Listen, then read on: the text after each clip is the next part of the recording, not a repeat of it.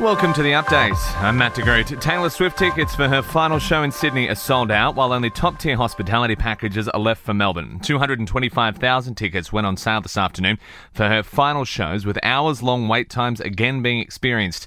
This fan, Jemima, however, scoring multiple tickets. Just go in thinking, yep, I'm going to get this, I'm going to get this, and um, hope for the best, I think. Like, Manifest you know, it. you can do everything that the rules tell you to do, but at the end of the day, it's a lottery, right? And there are so many people trying for tickets, so you just got to go in with the highest hopes. The Prime Minister says he's committed to lifting the wages of people in the care economy, like childcare workers. From tomorrow, households with a combined income of up to $530,000 will be able to claim 90% of the cost of having their first child in care.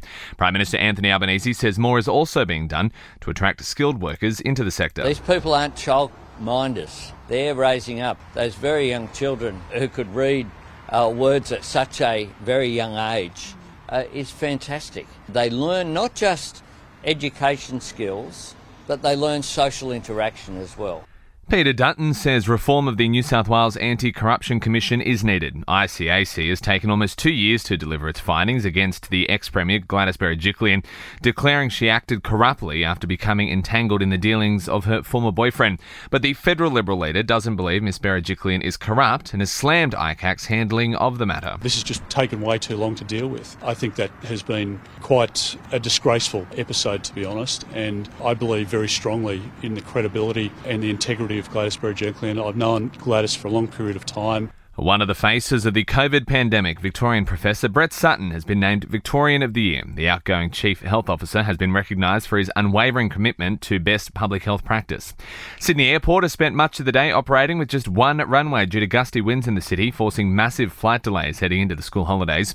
The US President isn't happy after the Supreme Court ruled it's not permissible to consider a person's race when deciding university admissions. It reverses decades of affirmative action on campuses. Joe Biden urging colleagues not to abandon their commitment to diversity. I also believe that while talent, creativity, and hard work are everywhere across this country, not equal opportunity. It is not everywhere across this country.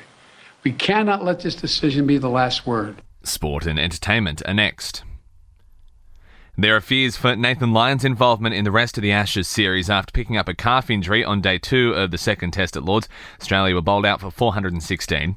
Socceroo Aaron Mooy has announced his retirement from football. Mooy played for Australia 57 times, including in two World Cups, played for Manchester City in the EPL, and finishes his career as part of Scottish Giants Celtic.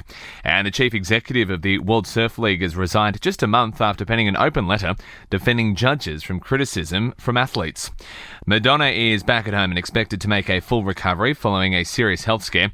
The 64 year old spent several days in intensive care with a bacterial infection. And it looks like Elon Musk has left the door open to his Vegas fight with Facebook founder Mark Zuckerberg. The two tech billionaires laid the groundwork for a cage fight last week, with Musk tweeting that there is a chance it'll happen in the Coliseum Theatre. And that's the latest from the Nova Podcast News team. We'll see you tomorrow morning for another episode of The Updates.